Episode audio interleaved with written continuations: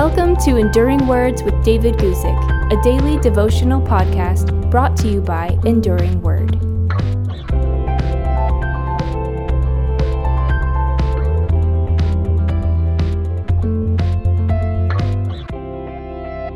Today, let's talk about how to receive the Holy Spirit. I'm going to read you from Acts chapter 8, verses 18 and 19, where we read this. And when Simon saw that through the laying on of the apostles' hands the Holy Spirit was given, he offered them money, saying, Give me this power also, that anyone on whom I lay hands may receive the Holy Spirit. God was moving among the people of Samaria. The good news finally extended past Jerusalem and Judea and had now come to the Samaritans. It came first to Samaria through Philip, but eventually the apostles Peter and John came to see what God was doing. As they taught and served the Samaritans, they also prayed that they would be filled with the Holy Spirit. Someone named Simon, who was a sorcerer, also believed.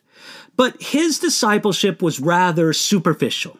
He noticed that when Peter and John laid hands on those who believed, they received the Holy Spirit. Perhaps there was some outward evidence of the giving of the Holy Spirit, but whatever happened, it impressed Simon. So, Simon, the hopefully former sorcerer, he wanted the same ability to lay hands on people, to pray for them, and have them receive the Holy Spirit. He wanted it enough that he offered them money for the ability. In this, Simon thought that the Holy Spirit was merely a power that could be bought or sold. He wanted to control the working of the Spirit, and he regarded the Holy Spirit as a power that he could use as he wanted. That isn't how the Holy Spirit of God works. He isn't an impersonal power. The Holy Spirit is a person who lives in us and rules the believer's life. He wanted this so anyone on whom I lay hands may receive the Holy Spirit. Simon did not really desire the Holy Spirit for himself, but what he wanted was the ability to impart the power of the Holy Spirit to others at his will. That would give him a lot of spiritual authority. Through Christian history, this man Simon inspired the term simony.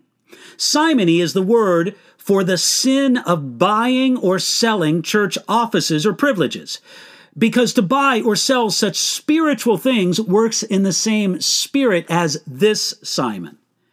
This sin was common in church history, and it's still sometimes practiced today.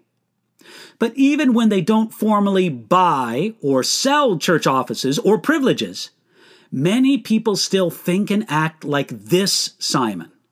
I can think of at least two ways that some people today follow Simon.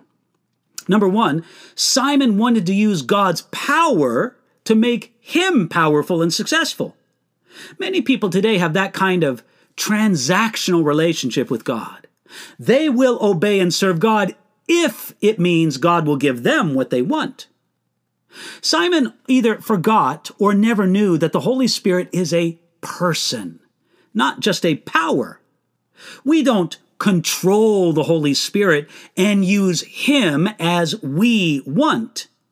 We surrender ourselves to God's Spirit, and He uses us as He wants.